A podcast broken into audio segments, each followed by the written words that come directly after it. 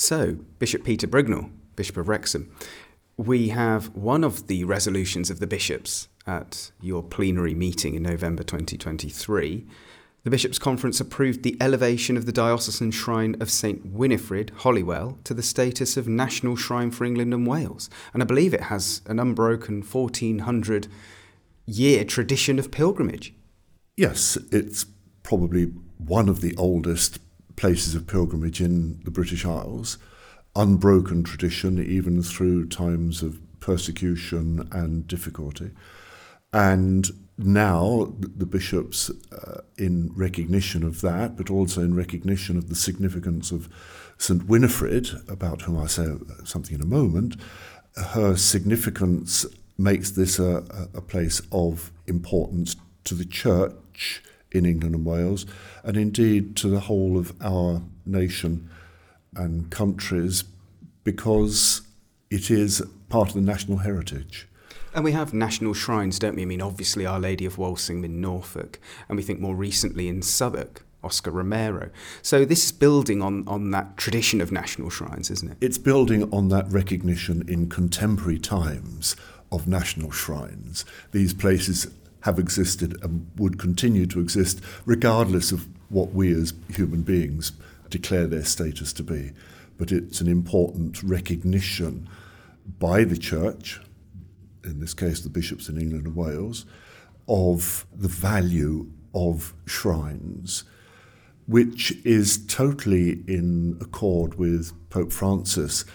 Only last week he met the directors of shrines and spoke to them of the importance of uh, shrines as places of pilgrimage, places of, of prayer, of consolation, of hope for all who visit, and renewed, as he has done previously, the importance or his statement, his feeling about the importance of places of, of pilgrimage uh, and of shrines.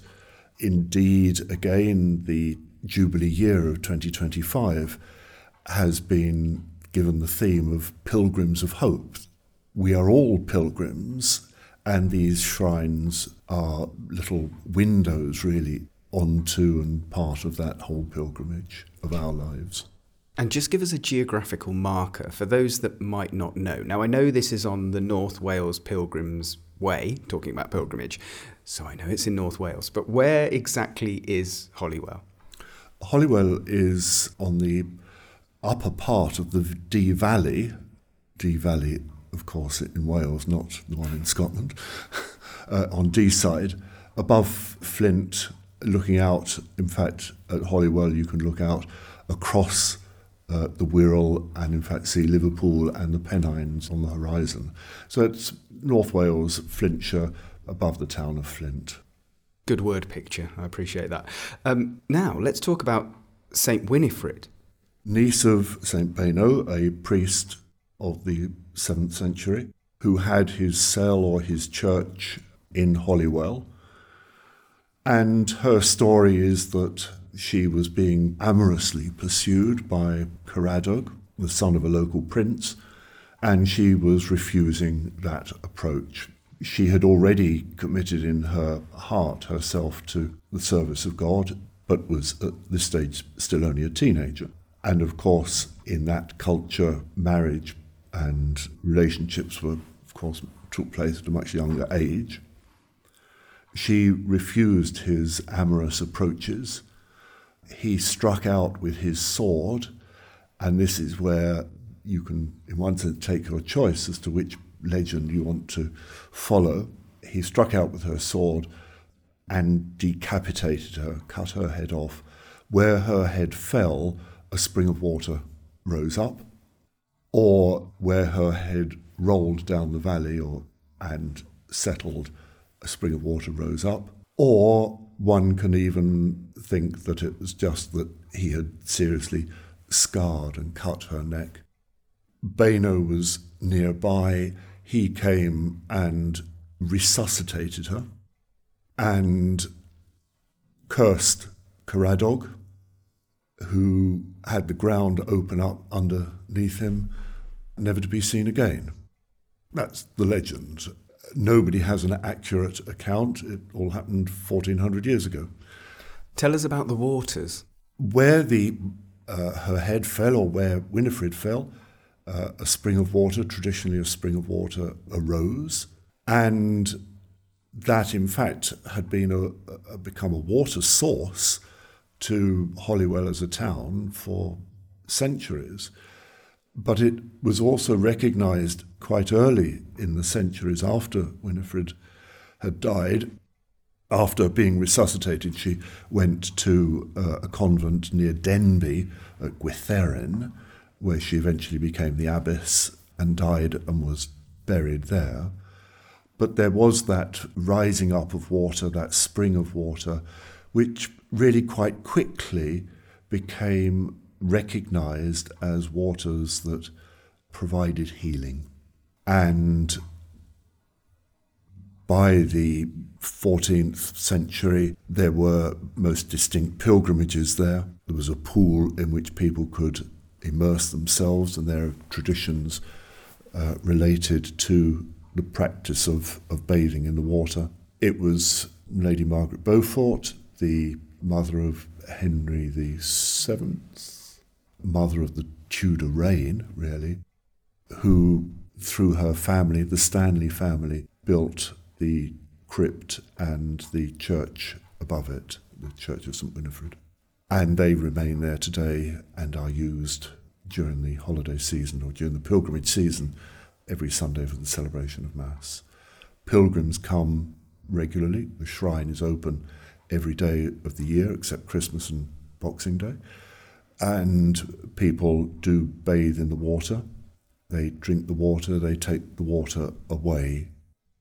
In that understanding, that belief, not necessarily seeking healing as such, but with that faith, that understanding that the waters have brought healing in the past. And there's a, a very full archive, certainly of the Victorian healings that uh, took place at Holywell.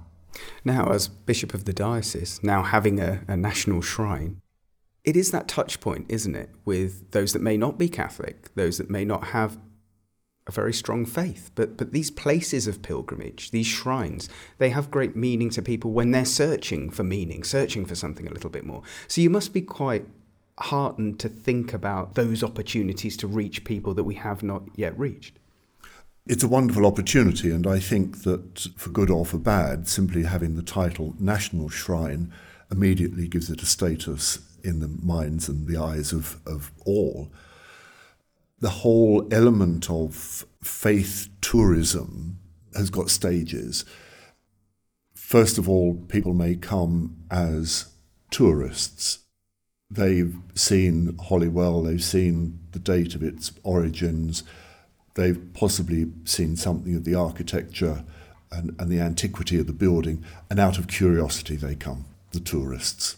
They may then be touched by what they experience and the atmosphere of, of what is there, and they may well return then as visitors. That process may continue and they become pilgrims. And through that process and discovery of pilgrimage, they become disciples. So, in terms of faith tourism, there are steps, there are points where we have the opportunity to make uh, people's journey live with a new meaning and a new understanding, and possibly at the end, for them, there may be that gift of faith. For those already with faith, the place is special because it, Winefride, in her life, in the example of her living, of her dedication and commitment to God, she is, whether or not one thinks of her as a, a martyr by blood, she is a martyr certainly in terms of witness. Final question. So, what would your what would your message be? What would your prayer be for those that are thinking this would be a great place to go and visit? What would you say to people that are contemplating coming along? Firstly, I would say uh, that they are more than welcome, whether they are of faith or not, to come and discover a bit of our country's uh, tradition and, and heritage, and that they come with open hearts to that commitment to God that they may not have within their own lives but are able to recognize in the lives of others and be prepared to be touched by that. One of the things that uh, I, I inaugurated this year, drawing on the story of Winefride and sexual abuse of her and the the attack upon her of making and of seeking to make Holywell a place of consolation for those who have suffered similarly in their own lives in the 21st century. Drawing on that tradition of healing in Holywell, that healing that comes through the intercession of Winefride, through the grace of God, that those who in our own time have been, and particularly women who have been abused uh, sexually or domestic abuse or abuse of violence of any sort, who are inevitably traumatized by this, may find at Holywell a consolation, a hope, some comfort, some reconciliation, even, that they are healed. When we speak of healing, to my mind, it's that global form of being made whole rather than being cured of particular illnesses or diseases. Bishop Peter Brignall, thank you very much.